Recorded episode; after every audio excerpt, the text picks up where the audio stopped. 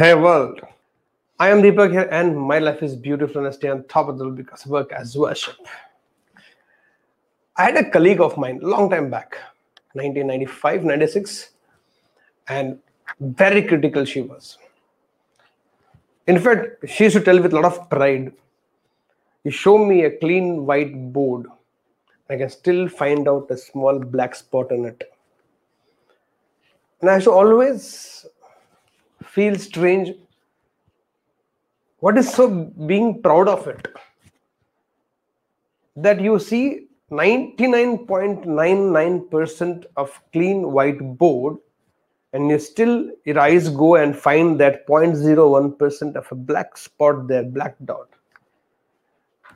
you're not able to enjoy the beauty of the board the cleanliness of the board the whiteness of the board the purity of the board just because you are looking for it. Yeah if you are a critic and you are a paid cricket uh, paid critic i understand. And i really feel people who are critics if they start doing this everywhere including their house and families will they be having a very peaceful and happy family life or their personal life? I doubt and i also have met some amazing human beings. Every time i have met them they always found something good about me. And always told it to me. You know deepak this is what i like about you. These are so beautiful about you. And somehow i have highly inspired by this fact of few people. And i think that became my nature after that the question which you should ask yourself is this. Are you a good finder or are you a fault finder? It's very easy to find faults not difficult because we live in a world where they could find fault in jesus christ they found fault in krishna they found fault in rama they are able to find fault in or they could find fault in mahatma gandhi. Even right now narendra modi ji how much ever he's willing to do for country a lot of people are able to see wrong side of him or bad side or fault what happens knowingly unknowingly. When you find a fault in somebody how do you feel? Wow. Or is it that there is a sadistic pleasure you derive? Oh even he has faults. Even he has flaws. Even she has a bad side of her. Even she has a wrong part of her. So does that give you a sadistic pleasure? So i am not the only one who is bad. Even these people also have something bad about them. Is it? Must be. That is the only reason i can see. Otherwise why would you go all out to find a fault in the best of the things in life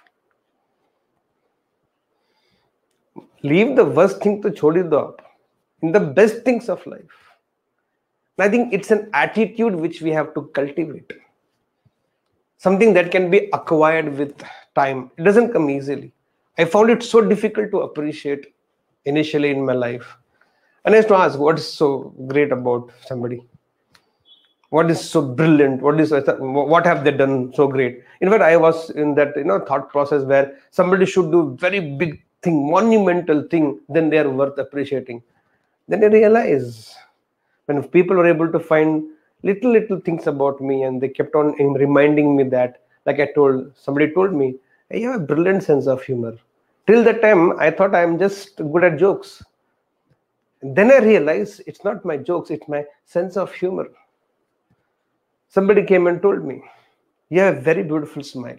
Use it often and from then onwards i started smiling a lot more